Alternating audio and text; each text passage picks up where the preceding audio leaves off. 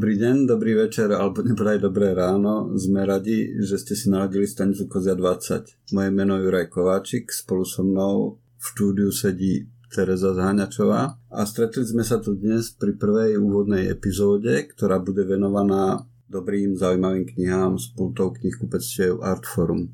Zdravím ťa Tereza, dúfam, že sa máš dobre, takto začiatkom leta. Áno, mám sa výborne a teším sa, že sa budeme rozprávať o pekných nových knihách, ktoré sme vybrali pre našich poslucháčov. Tak poďme na to, či začneme. Ako prvú uh, som vybrala knihu z tej našej beletristickej strany, to znamená, že sa jedná o beletriu a ak budete medzi tým uh, počuť, uh, medzi našim rozprávaním počuť aj šuchotanie strán, tak to znamená, že si túto knižku podávame, obzeráme a listujeme v nej. A teda prvú, o ktorej by som chcela hovoriť, je kniha s krátkým názvom Jar. Autorka je Ellie Smith. Túto knihu vydalo teraz koncom mája vydavateľstvo Artforum a patrí do edície Klad, je to vlastne už 12. kniha edície Klad a zároveň patrí uh, tento rok do veľmi bohatej úrody tejto edície, pretože tento rok si vlastne Artforum pripravilo až 5 kníh do tejto edície a toto je teda zatiaľ druhá. No, ale aby sme sa dostali priamo k tejto knižke, uh, je to už tretia kniha Ellie Smith, ktorú Artforum vydalo. Uh, je súčasťou tetralógie jej ročných období, čiže už bola jeseň, zima a teraz, teraz je jar. A tieto knižky uh, preklada veľmi šikovná prekladateľka mladá Kristýna Svrčková. No, aby sme sa dostali trošku aj k deju tejto knihy, tak táto kniha v podstate, alebo celá tá tetralógia mapuje stav po Brexitovej Británie, čo sa možno zdá mnohým našim čitateľom nie až tak úplne vzdialené, a, lebo predsa len sme v, sme v Európe, ale možno sú aj takí, ktorí si práve teraz položili otázku, že prečo by ma vôbec po Brexitová... Čo by s tým? Čo Áno, čo by s tým? Prečo by ma po Brexitová Británia mala vôbec, vôbec zaujímať? Tak pre tých, ak patríte do tej druhej skupiny, Uh, tam budem pokračovať, že rozoberá súčasné problémy s dosahom na životy bežných ľudí.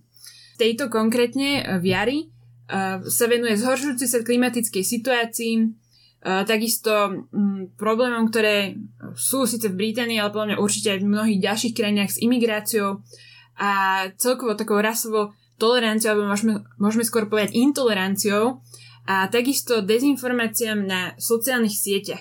Takže to všetko si myslím, že sú pomerne aktuálne témy kdekoľvek na svete. Je to teda kniha, ktorá z tých, z tých uh, jej ročných období je trochu taká rozsiahlejšia, presiahla 200 strán, ale teda ako môžete vidieť, ani tých 200 strán uh, sa dá podľa mňa celkom pohodlne prečítať. Uh, čo je dôležité pri tom povedať je, že napriek tomu, že oni tie knihy tvoria nejaký celok, tak v podstate nie sú to knihy na pokračovanie, to znamená, netreba ich čítať v tom poradí, v akom ich autorka písala a v akom boli vydávané, takže ak chcete teraz siahnuť po tej jari, pretože to je aktuálne ročné obdobie ešte aspoň na, oficiálne na krátku chvíľu, tak úplne kľudne môžete. Čo by som ešte chcela povedať, je, že na našom blogu medziknihami.sk nájdete teraz uh, veľmi peknú recenziu Moniky Strapáčovej, ktorá túto knižku aj ostatné knižky od Alice Smithu prečítala, takže tam sa môžete s touto knihou trochu viacej zoznámiť a takisto na blogu medziknihami.sk nájdete aj ukážku z tejto knihy. Takže ak ešte potrebujete nejaké ďalšie vstupy preto, aby ste sa vedeli lepšie rozhodnúť, či sa chcete tejto knižke venovať, či ju chcete čítať, či si ju chcete kúpiť, tak určite odporúčam blog medzi knihami, kde teda nájdete ďalšie uh, informácie. Mm-hmm. Keď si spomenula Kristínu Svrčkovú, ktorá prekladá celú tú sériu štyroch kníh, ona bola účastná na jednej besede, ktorú sme mali. Volala sa Neviditeľný prekladateľ, prekladateľka? Nepamätám si presný názov, ale uh, bola vlastne tam účastná ona. Potom tam bol ešte účastný druhý pán prekladateľ, ktorý preložil uh, teraz nedávno Stratený raj od Johna mm-hmm. Miltona. Mm-hmm a takisto tam bola prekladateľka Barbara Sigmundová, ktorá tiež nám vlastne prekladá viacero knížiek, aj sa venuje občianskému združeniu Doslov, ktoré vlastne združuje aj prekladateľov, aj redaktorov. Uh, takže veľmi zaujímavá diskusia, myslím, že to bolo minulý rok, ak niekto sa chce hrabať v našich archívoch a Facebookových. tam neviditeľnosť prekladateľov a prekladateľiek. Nájdete to aj na stanici, na stanici Kozia 20. Áno, takisto aj v podcastoch. Hej. Hej, ono to bolo veľmi zaujímavé a ten názov samozrejme odkazuje na to, že dobrého prekladateľa si pri čítaní knihy. Ne, neuvedomíte. Áno. Čo je veľmi ťažké dosiahnuť. A teda Kristínu Svršku obzvlášť spomínam uh, pri tejto Ellie Smith, lebo prelo- preložiť jej knihy je skutočne veľká výzva. My sme veľmi radi, že sa na to dala a že sa na to, že teda s veľmi úspešným výsledkom my si myslíme, takisto aj ohlasy na tie preklady uh, Očakávania boli veľké, tí, čo čítali v originál, vedeli, že to nebude úplne, úplne jednoduchá záležitosť a myslím si, že Kristina ich veľmi pekne naplnila a tešíme sa, že preloží ešte aj teda tú štvrtú časť tej tetralógie Leto, ktorá veríme vyjde budúci rok. Výborne, výborne. Čo ďalej? Dobre, poďme ďalej. Ako ďalšiu som si vybrala knižku Blízko divokého srdca. Mhm, naša kniha mesiaca. Áno, je to naša kniha mesiaca. Autorka je Clarice Lispector a túto knižku vydal Portugalský inštitút. Vo všeobecnosti by sme sa možno mohli pobaviť viac o Portugalskom inštitúte, pretože to je nie síce primárne vydavateľstvo, ale vydávajú teda aj knihy um, portugalsky píšucich autorov a myslím si, že sú to je to veľmi zaujímavé čítanie, prakticky čokoľvek, na čo od nich siahnete, uh, bude kvalitná literatúra, lebo teda dávajú si záležať veľmi na tom výbere. A už v roku 2019 uh, tejto autorke Clarice Lispector vydali takú rozsiahlu knihu Všetky poviedky, ktorá je vlastne zbierkou všetkých jej 85 poviedok, ktoré napísala za svoj život, ktoré boli pôvodne vydávané v deviatich samostatných poviedkových knihách a teda takto uh, je to, to bolo teraz zobrané. Tá kniha mm-hmm. už mhm. momentálne je vypredaná, to znamená, že sa stretla s uh, veľkým čitateľským ohlasom a takisto aj u nás v knihkupectve mnoho ľudí zháňalo. Ešte stále sa na ňu ľudia pýtajú, ale teda Neviem, či bude dotlač, dúfam, že áno, lebo uh, je to teda knižka veľmi obľúbená a teraz teda vydali jej debutový román, uh, volá sa teda Blízko divokého srdca. No a tento román Clarice napísala ako 22-ročná študentka práv v takej nejakej uh, je, malej izbičke, skrátka skutočne tak dá sa povedať na kolene, ale už za ten debutový román získala, uh, zožala teda veľký úspech, dostala za ňu aj cenu pomenovanú uh, po Portugálcovi, ktorého meno sa neodvážujem vyslovovať, ale teda bola ocenená a takisto ju vlastne vtedy menovali za najvýznamnejšiu portugalskú spisovateľku tej doby. Takže... Silné tvrdenie. Áno, veľmi silné tvrdenie na to, že to teda bola taká mladá spisovateľka. Myslím si, že to svedčí o kvalitách teda tej mm-hmm. knihy a v podstate týmto titulom si našli a plana pomerne úspešný teda uh, život spisovateľky, aj keď nebudeme to rozsiahlo rozoberať, že, mm-hmm. že mhm. prečo sa od neho od, na chvíľu odklonila a potom sa k nemu vrátila, to sa môžu čitatelia alebo poslucháči dočítať aj uh, vlastne vzadu v takom medailóne o autorke. Uh, ale teda je to aj debutový román, ktorý, ktorý veľmi zarezonoval. A kritici ho vtedy eh, prirovnali ju, teda, teda, alebo ten román prirovnali k Jamesovi Joyceovi, čo na, to, čo na teda odmietla, lebo povedala, že ona Jamesa Joycea nikdy nečítala. Ale tak možno píše ako on to ešte. A že si toho teda prečítala až, až teda potom, Áno. Ako, ako je vyšla táto kniha, takže to je možno taká, taká anekdota. A tento, tento román preložila Jana Benková a Marceliová, aby sme teda spomenuli tiež tú, tú prekladateľku. No a čo by sme k tejto knihe mohli povedať, je to vlastne príbeh uh, tiež mladého dievčaťa Joan, Joan, neviem po portugalsky, ako by sa to malo správne, správne prečítať. A sú tam čiastočne také autobiografické prvky, pretože mm, v podstate tá Clarice, ona do tej Brazílie prišla, prišla z Európy, emigrovali tam s rodičmi a celý život tak nejak sa hľadala, ako zapadne do toho prostredia. A aj táto postava tej Joan v podstate jednak označujú za takú hlbavú dievčinu, ktorá vníma veci po svojom, ale zároveň, teda snaží sa spoznať seba, ale zároveň sa snaží nájsť nejaké to svoje miesto v tej krajine, v tom svete a tak ďalej.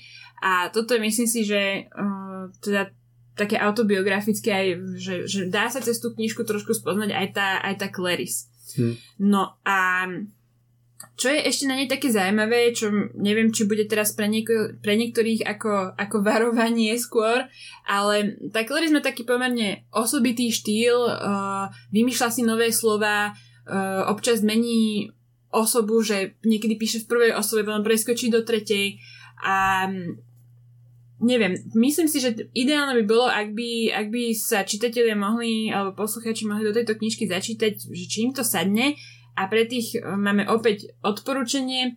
Uh, chystáme sa teda tiež zverejniť ukážku z tejto knižky, uh, ktorá bude o chvíľu dostupná. Nájdete ju určite aj pri tejto knihe na našej internetovej stránke artforum.sk. A potom 22. júna chystáme aj debatu s prekladateľkami týchto kníh Takže myslím si, že aj to bude zaujímavá debata, kde opäť môžete zistiť, či, či táto knižka je pre vás. A teda ako Juraj ešte na začiatku spomínal, tak je tu momentálne naša kniha mesiaca. Čo to znamená, že ak si ju kúpite u nás na artforum.sk alebo prípadne v Bratislavskom knihkupectve Artforum, tak uh, máme pre vás ešte knižný darček a to je prvá časť trilógie Posmrtnej pamäti Brasa Kubasa. Uh, autorom je Machado de Assis, tiež uh, významný uh, spisovateľ píšuci po portugalsky, takže uh, to je také, taký milý bonus k tejto knižke teraz počas mesiaca jún. Podľa toho, ako si ju popisovala, bol to asi, bol to asi prekladateľský oriešok opäť? A, a to, to, to, že mladá autorka s autobiografickými četami, to mi pripomenulo šeptuchy, tak možno to bude také zaujímavé porovnanie. Budeme si môcť porovnať ako tieto dve knihy a No dúfam, že sa nám podarí zorganizovať nejakú besedu s portugalským inštitútom, či už o brazilskej literatúre alebo o portugalskej, v portugalčine napísanej literatúre. To by mohlo byť, to by mohlo byť zaujímavé. Áno, ja som rada, že ten portugalský inštitút vlastne uh, literatúru, ktorá myslím si, že u nás na Slovensku je taká menej známa, teraz vlastne prináša a že si ju môžeme prečítať po slovensky. Skutočne tie uh, najzaujímavejšie, najlepšie diela ktoré vyberajú. Tým, že u nás prakticky nevychádzalo v tejto oblasti nič, tak teraz práve sa k nám dostávajú tie, tie knižné lahôdky, ako my zvykneme hovoriť, uh, z tej lusofilnej literatúry. Takže z my... Brazílie mám ešte jeden návrh na doplnenie na, na naše pulty. Mali sme tu besedu o komiksoch, tak som sa trošku začal pozerať na to, čo to vlastne znamená grafická novela a objavil som krásnu vec od brazilských autorov. Jeden sa volá Ba a druhý sa volá Moon a tá kniha sa volá Day Tripper a teda vyšla iba v angličtine, ale je to veľmi, veľmi pekná vec a určite by sme ju mali do našej komiksovej zbierky zaradiť. Dúfam, že tam čo skoro bude a tým pádom odporúčam aj našim poslucháčom. Áno, tak ja už keď takto odporúčaš, tak uh, som teraz, akurát dnes som písala článok do našich novín, čo čítať, ktoré vyjdú v druhej polovici júna, mm-hmm. takže aj na to si možno naši poslucháči môžu potom postriehnúť eh, vo vybraných knihkupectvách, eh, ich dostanú teda zadarmo. A práve som písala ten, ten, ten nadpis znel Leto s juhoamerickými spisovateľkami a písal som tam teda o tejto Clarice Lispector a spomenula som tam, teda druhá časť toho článku bola o Claudii Pinheiro, čo je teda argentínska spisovateľka, ktorej vyjde knižka práve v našom vydavateľstve Artforum v polovici jú, júla. Mm-hmm. V polovici júla. A bude to zaujímavá poviedková kniha. Klaudia Pinero je v Argentíne veľmi obľúbená spisovateľka a u nás po slovensky teda nezatiaľ nevyšlo, vyšli jej dve knihy po česky, ale teda slovenský čitateľ tiež sa môže prvýkrát stretnúť s ňou až teraz. Mm-hmm. Takže to bude opäť niečo, čo si myslím, že v nejakých ďalších podcastoch uh, sa tomu budeme venovať a predstavíme to ešte viac. Ale výborne, teda... výborne. A ako sa pozerám na tú ďalšiu knižku, zostaneme pri spisovateľoch. Ostaneme pri spisovateľoch a zámerne som túto knižku zaradila medzi beletriu mm-hmm. a mhm. literatúru faktu, uh, lebo je to taká ťažšie, hraničná kniha. hraničná kniha, ťažšie zaraditeľné. A je to teda kniha vydavateľstva Brak a volá sa The Paris Review 60. roky. Rozhovory s osobnostiami literatúry 60. rokov a v podstate nadvezujú ňou na The Paris Review 50. roky, ktoré vydali myslím minulý rok. To bola taká oranžová, teraz je pred nami táto pekná ružová a možno poznáte teda ten, ten literárny štvrťročník The Paris Review, ktorý vychádza od roku 1953. A čo je na ňom zaujímavé, je, že uh, oni v, v, v tom literárnom štvrťročníku dávajú trochu menej priestoru takej tej kritike samotnej, mm-hmm. ale viacej priestoru tomu, aby vlastne tí spisovateľia popísali ten svoj tvorivý kreatívny proces a samozrejme to, čo, to, čo je ako keby nejakým hodnotiacím kritériom, alebo ako si oni vlastne vyberajú tých, s ktorými robia tie rozhovory, je to, že či je ich literatúra skutočne kvalitná. A tu by sme sa teda mohli baviť o tom, ale samozrejme majú tam nejaký teda nejakých mnohých editorov, ktorí, ktorí to spoločne vyberajú, čiže je to vlastne niečo, a keby som tak chcela uh, možno, neviem, či povýšiť naše úmysly v Artfore, tak je to niečo ako to, čo robí Artforum. Vyberajú dobrých spisovateľov a kvalitnú literatúru a s nimi sa rozprávajú. Len to tak... nerobia cez Zoom, ale teda v tom čase ešte cestovali za tými spisovateľmi a robili tie rozhovory naživo, čo musela byť fascinujúca, fascinujúca skúsenosť. Áno, určite to muselo byť skvelé. Konec koncov teda mali, mali tam viacerých tých um, tých, čo robili tie rozhovory, že nie je to, nie je to o pár ľuďoch, skutočne to bola taká väčšia skupina ľudí, ktorá samozrejme sa za tie roky za tie roky menila, dokonca The Paris Review od 73. už ani nesedí v Paríži, ale sedí v New Yorku, takže som zvedavá potom, keď vyjde The Paris Review 70. roky, že či to bude na tom nejako cítiť, uh, že teda sa vtedy v tom období presídlili. No ale aby sme sa vrátili konkrétne k tejto knihe The Paris Review 60. roky, spomeniem mena, je tu teda 13 rozhovorov, ako som hovorila, je to 13 rozhovorov s 13 spisovateľmi a tie rozhovory viedli rozliční ľudia a dokonca ich aj prekladali do slovenčiny rozliční ľudia, takže mm-hmm. myslím si, že to môže byť aj to taký zaujímavý zaujímavý poznatok pri čítaní tejto knihy. A sú tu teda rozhovory napríklad so Simone de Beauvoir, Saul Below, s Borgesom, ktorému sme aj my vydali vlastne dve knižky uh, Jean Cocteau, Jack Kerouac, Nabokov, Pasternak a ďalší, nebudem ich všetkých teda menovať. A ja som si teda prečítala už hneď ten prvý rozhovor so Simon de Beauvoir, mm-hmm. lebo som bola, bola som na to zvedavá, ano. lebo viem, že teraz vo vydavateľstve inak jej vyjde kniha v Slovenčine, myslím, že sa volá Zlomená žena, takže som sa tak akože chcela predpripraviť na, na túto novinku. A mne sa to zdá veľmi zaujímavé z toho hľadiska, že je to konverzácia s tým spisovateľom, ktorý možno napísal naše obľúbené knihy a tu sa prvýkrát asi máme možnosť dozvedieť, že vlastne ako on rozmýšľa nad to svojou tvorbou, nad umením, všeobecne mm. nad životom, že uh, aspoň ten rozhovor s Simone de Beauvoir nebol výlučne o jej tvorbe, ale dá sa odtiaľ pekne načítať aj tak veľmi skrátky, akože nejaký náhľad na život.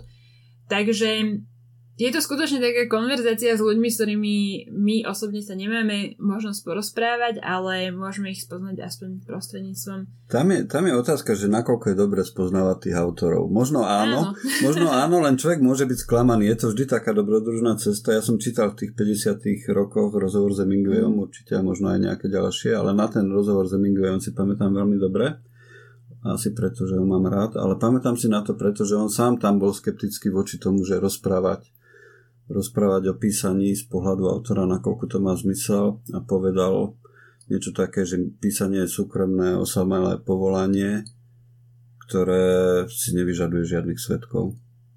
A samozrejme, že je tu to riziko, že keď spoznáme toho autora, môžeme byť potešení, môže nás to obohatiť a môžeme byť sklamaní. A tam je tá otázka, že chcem ja vedieť, že či Woody Allen je dobrý, dobrý človek alebo zlý človek a že ako to zmení potom môj pohľad na jeho filmy a na jeho knihy. Je to riziko, ale je to dobrodružstvo a nejako treba povedať, že to patrí k veľmi úspešným titulom. Veľmi dobre sa predáva tá kniha a určite, určite ak, ak vás zaujíma svet literatúry, asi, asi by bola škoda to obísť. No, takže hovoríš, že k týmto knihám treba pristupovať opatrne. Opatrne, opatrne, no, hej, aby, aby, aby sme nestratili ilúzie. Ale možno tam zase získame nejaké iné. Neviem, neviem. Borchesa si určite prečítam napríklad. Mm-hmm. No, keď si spomenul toho Hemingwaya, že sa vlastne tak odmietol vyjadrovať tomu písaniu, tak podobný prípad ten Soul Below, ktorého som začala čítať akurát dnes a tiež, tiež tam vlastne uviedol, že teda v tom úvode k tomu rozhovoru mm-hmm. rozho- uh, sa, sa hovorí, že uh, sa vyjadro, uh, odmietol sa vyjadriť špecificky k niektorým témam a toto bola teda jedna z nich, že nebude sa vyjadrovať ku kritike a, mm-hmm. a, a tak ďalej, že, že má tam vyložené témy, o ktorých sa odmietol baviť, ale to patrí k profilu Ale, ale zase treba povedať, že tie rozhovory sú veľmi dobre urobené, aj tie, čo som čítal, boli dobre preložené a okrem toho tomu rozhovoru, ak si dobre spomínam, predchádzal taký ten popis prostredia, v ktorom vlastne dotyčný autor žije a tvorí a zase je to niečo, čo naozaj je fascinujúce. Je, je to fascinujúce. Je tu jednak teda úvod uh, do knihy uh, všeobecný a potom je tam, je tam úvod toho, ktorý robil ten rozhovor uh, o, tom, o tom autorovi samotnom, mm-hmm. o tom, ako to prebiehalo. Samozrejme, to už je autorská vec, to znamená, že každý to každý popísal asi inak. Pri, hej, pojme to, hej, jasné. Dobre, dobre, dobre, poďme, poďme teda na literatúru faktu možno. Ako prvú knihu z literatúry faktu uh, som si vybrala novinku z vydavateľstva Empress, ktorá sa volá Dotmy s podtitulom Tajný život extrémistov. A túto knihu napísala Julia Ebner, dá sa povedať mladá výskumníčka, uh, ktorá pôsobí v Inštitúte pre strategický dialog a tam teda vedie projekty o internetovom extrémizme, dezinformáciách a nenávistných prejavoch. No a ona teda sa tomu samozrejme venovala už počas štúdií a tam teda prišla na to, že asi najlepší spôsob, akým sa skutočne dá pochopiť vznik a hlavne rozširovanie potom tých e, extrémistických názorov a skupín je, ak sa teda do nich pokusí infiltrovať a to teda naozaj aj urobila. Robila to teda dva roky a za ten čas sa jej podarilo preniknúť do piatich extremistických skupín a v podstate v tejto knihe to popisuje a myslím si, že tie časti, keď teraz prečítam ich názvy, aby ste asi pochopili, že mm, ako ona sa vlastne do tých skupín dostávala. V prvej časti opisuje nábor, to znamená aj ona, ako sa k ním dostala, ako na nich prišla, aký tam bol možno nejaký taký príjmeci pohovor, lebo zatiaľ, čo som sa začítala, tak skutočne mm, napríklad, keď sa snažila dostať k nejakým fašistom, tak uh, tam bol normálne, že internetový online hovor, kde sa jej pýtali otázky, že aký má musela pôvod. urobiť skúšku. Áno, že musela, musela vyslovene prejsť tým, že... Pravdepodobne či... je beložka. Áno. Nebola ešte viem... blondinka. No, blondinka podľa tejto fotky nie je, ale teda zdá sa, že jej, zdá sa, že jej to zobrali, lebo Hej. teda sa jej to nakoniec podarilo. No, druhou časťou je teda socializácia, to znamená, že tam sa snažila nejako spoznať vlastne tých členov. Uh, treťou časťou je komunikácia, ako vlastne tá skupina funguje vnútri, to je tiež akože veľmi dôležité mm, spoznať, uh, preto aby sme potom vedeli uh, voči ním zaujať nejaké adekvátne stanovisko. Uh, v štvrtej časti rozoberá networking a budovanie sietí. V piatej časti mobilizáciu, to znamená, že už keď sa teda rozhodnú tie extrémisti podnikať nejaké kroky, že ako sa to deje. V šiestej časti útok, a v 7. časti uh, kladie otázku, či je budúcnosť temná.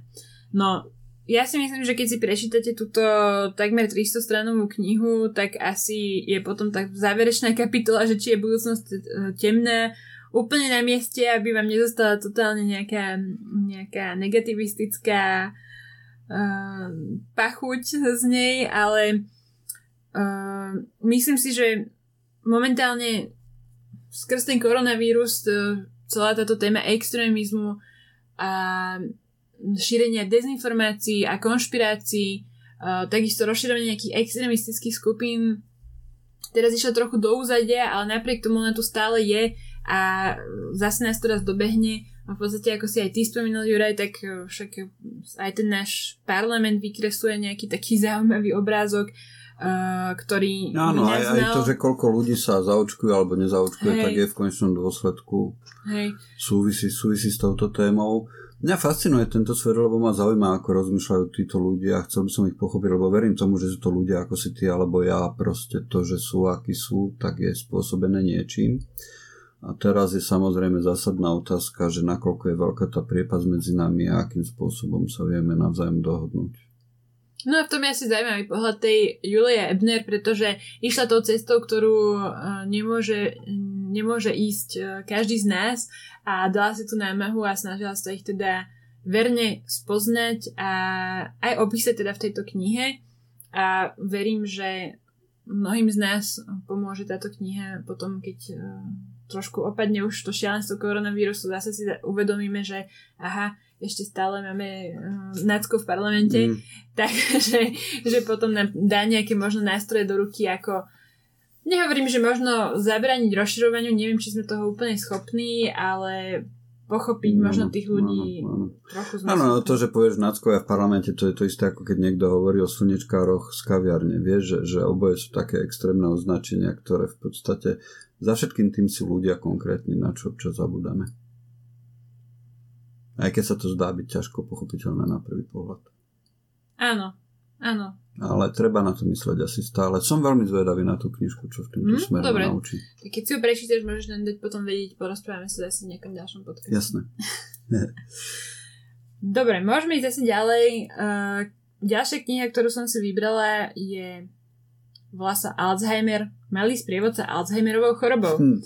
A vydal ju Merenčin uh, a autorom je Norbert Žilka. Norbert Žilka je teda pán, ktorý okrem toho, že má firmu, ktorá sa venuje neurovede, tak je aj riaditeľ Neuroimunologického ústavu Slovenskej akadémie vied.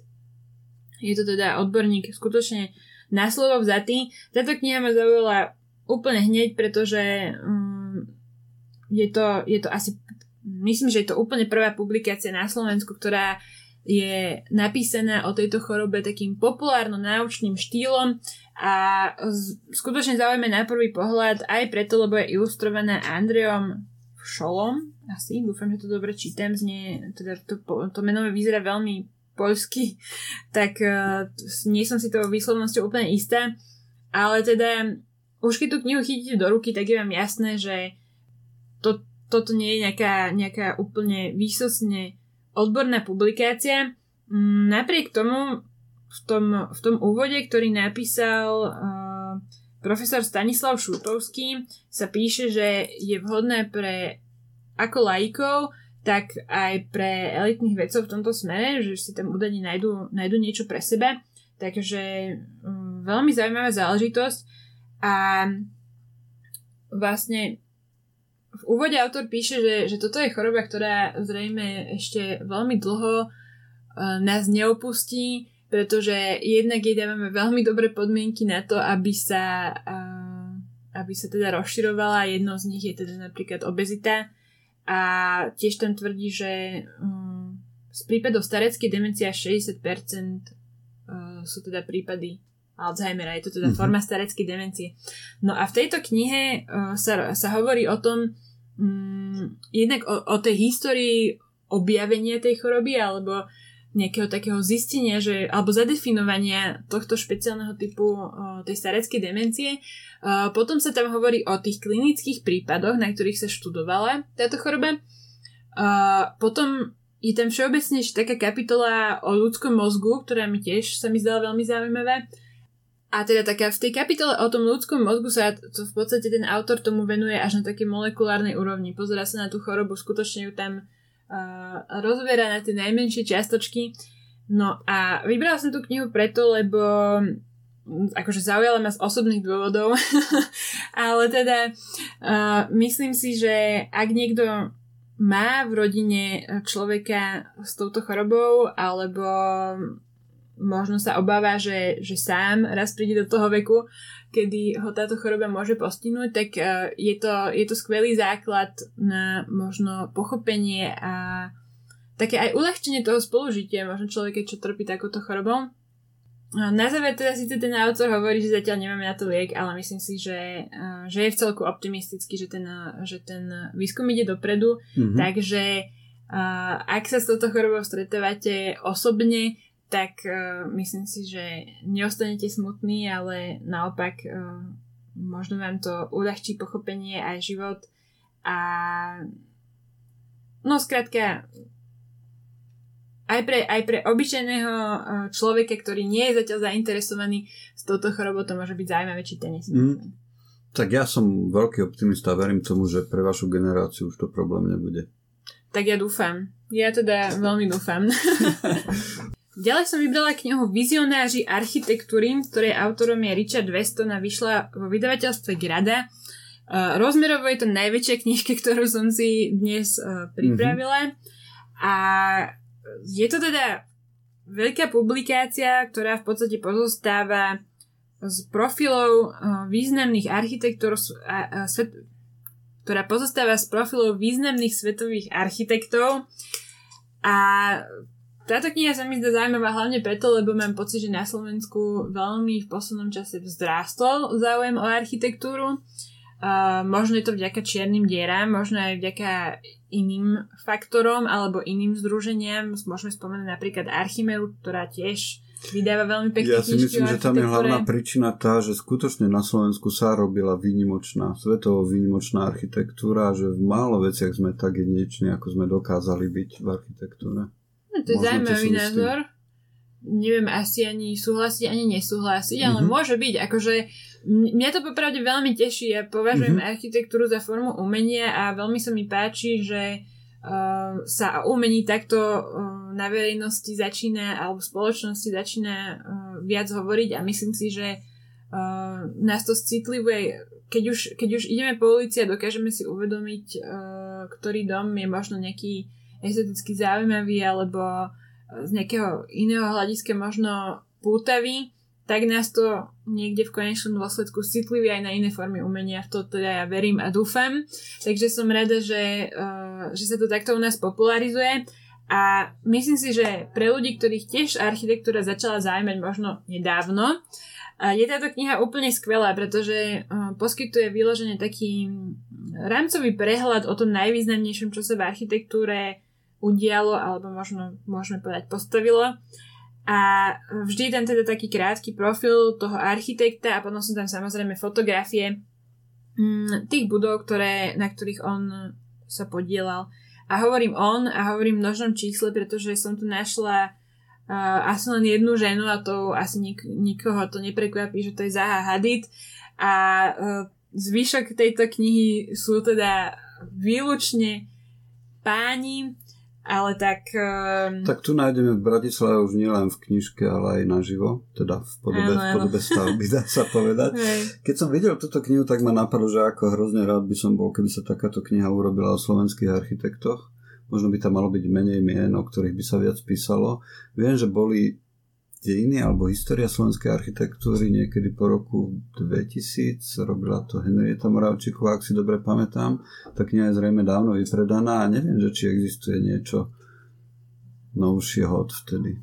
No, čo sa týka kníh, tak to si ma teraz dostal, lebo to som si teraz uh, popravde vôbec, uh, vôbec nejako nepozrela. Ale nenapadá ťa zrejme. Tiež. Napadá mi iba vlastne ten dokumentárny mm-hmm, seriál mm-hmm. Ikony, ktorý... Ten bol veľmi dobrý. Ten, ten, bol ten veľmi sa dobrý, mi veľmi páčil. Ale knižný pandant tohto, tohto seriálu, to by bolo výborné, si myslím.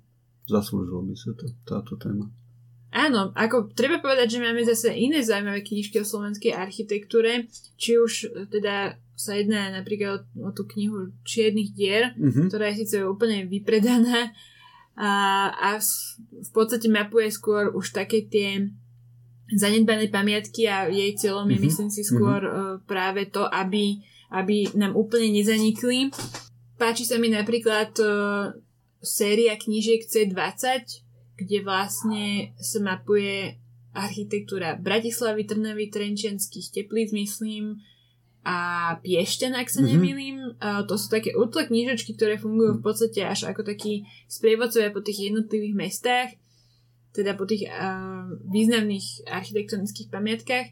A čo sa týka Bratislavy, tak potom ešte samozrejme Vily nad Slavínom a Vily mm-hmm. Bratislavským hradom sú zaujímavé publikácie, ale áno, možno by si to zaslúžilo aj nejakú takú opäť uh, prierezovejšiu vec, ako ty hovoríš, aby uh, ja som myslel skôr tie ikonické veci, že mm-hmm. teda človek tam ne, ne, nechodí rád, ale keď sa odneš v tom krematóriu, tak naozaj cítiš, aké je to vynimočné.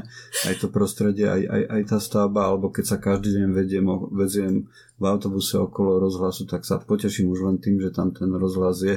Alebo keď tuto idem cez mostík pri tuneli a pozriem sa na ten most, ktorý síce rozčesol to mesto, ale stále je toto UFO vznášajúce sa nad riekou Tak to je teraz apel. Toto sú, tie, toto sú tie veci, ktoré sme dokázali a naozaj, že je to, kvôli tomu sem chodia ľudia zo sveta pozerať sa na nás. Nie kvôli našim krojom, ani nie kvôli našim balaškám a piesňam, ale kvôli týmto veciam. A tak to zase asi ako kto. E, dobre, dobre, nechceme byť kontroverzní. Dobre, na záver taká bonusová knižka, to som sa tak na poslednú chvíľu rozhodla, že možno mm-hmm. by sme mohli ponúknuť aj niečo pre deti a chcela som, aby to Á, bolo niečo niečo menej tradičné, niečo, čo na vás nevyskočí hneď z každého knihkupectva z najväčšieho pultu. A vybrala som knihu, ktorá má názov Co je vlastne design. Takže hneď už uh, som prezradila, že je v češtine. Dúfam, že ma za to rodičia úplne počúvajúci nezničia, lebo viem, že mnoho rodičov nerado dáva svojim deťom čítať knižky po česky. Ale toto je knižka pre čitateľov od 12 rokov, tak už dúfam, že budú títo, títo čitatelia mladí schopní uh, si ju čítať aj v češtine. A táto kniha ma zaujala, lebo je to taká kniha, ktorá, ktorá spracúva tému, ktorá je veľmi moderná a s ktorou deti, presne títo čitatelia od, od 12 rokov vyrastajú. A my sme s ňou, možno sme si ju až tak neuvedomovali, ale dnes už slovo design sa používa tak bežne, uh, že myslím si, že bežne v, v slovníku 12-ročného dieťaťa to, toto slovo je, aj keď my sme o ňom možno ešte akože nejak sme to neregistrovali. No a autory teda vychádzajú uh, práve z tej premisy, že vlastne dizajn je všetko okolo nás, čo vytvoril človek a ten dizajn môže byť uh, dobrý v zmysle pekný, funkčný a tak ďalej. Potom nechcem povedať úplne, že zlý, ale možno menej pekný, menej funkčný a tak ďalej. A rozoberajú tu vlastne rôzne nielen formy dizajnu, ale aj nejaké také funkcie dizajnu a opäť je to tu v štyroch kapitolách. Prvou je dizajn predáva, to znamená, že tam sa viac možno pozerať na tú estetiku, na to, ako nás ovplyvňuje mm, to, ako ten produkt vyzerá pri jeho kúpe, čo je niečo, čo si myslím, že je veľmi fajn uvedomiť pre deti. Um, druhá kapitola, design pomáha, čiže opäť tam môže byť ten dizajn spravený tak, aby bol užívateľský veľmi funkčný uh, a doslova nám môže pomáhať. Tretia kapitola, dizajn je plán, to znamená, že tam je, tam je taký milý, obrázok. Je to teda veľmi, veľmi pekne ilustrovaná kniha, aj doplnená fotografiami a akorát pri tejto kapitole je tam také babička, že tam štrikuje taký obrovský sveter. Uh, aj to je vlastne dizajn. A štvrtá kapitola dizajn bez dizajnérov, čiže to je už je vlastne to, že dizajn je akýkoľvek ľudský výtvor, čiže aj to, čo možno tie deti samotné si občas vyrobia, je v istom zmysle dizajn. Takže je to téma, ktorú, ktorá nás obklopuje, myslím si, že tie deti uh, si to skutočne aj uvedomujú a toto je taká knižka, ktorá im to možno pomôže ešte tak viac upratať túto tému, uh, ktorá na nich číha z každého rohu. Hej. Keď som videl tú knihu, tak ma napadli dve veci. Jednak tých 12 rokov sa mi zdá trošku odvážnych. Trošku odvážnych, že svet sa posunul, ale myslím, že nie až toľko. A druhá vec, že toto, toto je jedna z kníh, ktorá by mala byť súčasťou stredoškol, najneskôr stredoškolského kurikula, alebo teda výuky priamo na škole, že to je jedna z vecí, ktoré mi veľmi chýbajú v tom, v rámci toho vzdelávania, ktoré deťom poskytujeme. Ako druhý príklad ma napadá samozrejme aj kniha Ako rozumieť komiksu, ktorá presne, ako no, našťastie dnes je tá doba, keď vychádzajú knihy, ktoré túto medzeru vedia zaplniť a teda rodičia majú tu možnosť poskytnúť tým deťom to, čo im tie školy dnes neposkytujú pre také alebo onaké príčiny. Áno, a zároveň v tomto s tebou úplne súhlasím, zároveň si myslím, že ak nejaké dieťa možno že tí rodiči na ňom vidia, že inklinuje možno takéto mm-hmm. tvorivej práci k nejakému dizajnu, či už výrobku alebo grafickému dizajnu a tak ďalej, tak toto je niečo, čo môže to dieťa dostať do ruky a vie sa, vedieť sa s tým nejakým možno do nejakej miery stotožne a povedať si toto možno chcem robiť. A to je podľa mňa veľmi dôležité, lebo presne ako ty hovoríš, to v tej škole ešte momentálne to nie sú tie predmety tak nastavené, aby sa o tom možno dozvedel viac a takto si možno bude hmm. vidieť nájsť svoju budúcu kariéru. Teda ja to vidím veľmi z diaľky, ale mne sa zdá, že, že, že, že skôr tá medzera medzi tým, čo sa na školách učí, aký svet okolo nás je, sa skôr zväčšuje ako zmenšuje, lebo štát to proste nestíha doháňať a asi to ani stíhať nebude pri tom, ako sa to tempo zrýchluje. Ale je to riešiteľný problém, takže, takže zase som optimista. Opäť som optimista. To je výborné, že si optimista, Hej, že ťa to neopúšťa. Neopúšťa napriek všetkému. Same, keď si prečítam správy, samého ma to udivuje. Hej, ale neopúšťa na to. Dobre, dobre, takže ďakujem ti. To bolo asi všetko pre dnešok? Asi bolo... všetko? Áno, všetko pre dnešok. Týchto 7 knižiek, ktoré samozrejme dostanete teda u nás v Artvore či už v knihkupectve, alebo aj na našej, v našom e-shope. Tak, tak. No, dajte nám vedieť, ako sa vám páči náš nový seriál. Každý váš podnet bude pre nás zaujímavý. Áno, sme otvorení tomu nevenovať sa výlučne novinkám, možno aj nejakým, nejakým tematicky zameraným knihám, alebo prípadne aspoň raz za čas vytiahnuť nejaký náš obľúbený titul, ktorý sme aj reálne prečítali. nie možno aj niekoľkokrát. Áno, možno aj niekoľkokrát, nie iba tieto novinky, ktoré... To, to, to by sme si mohli urobiť taký, taký diel, že o srdcovkách. Určite áno. Hej, ale obávam sa, že keď si tak premietam svoje srdcovky, že to bude vypredená kniha, rozobratá kniha. Nebude to príliš komerčné. Nebude to príliš komerčné vysielanie.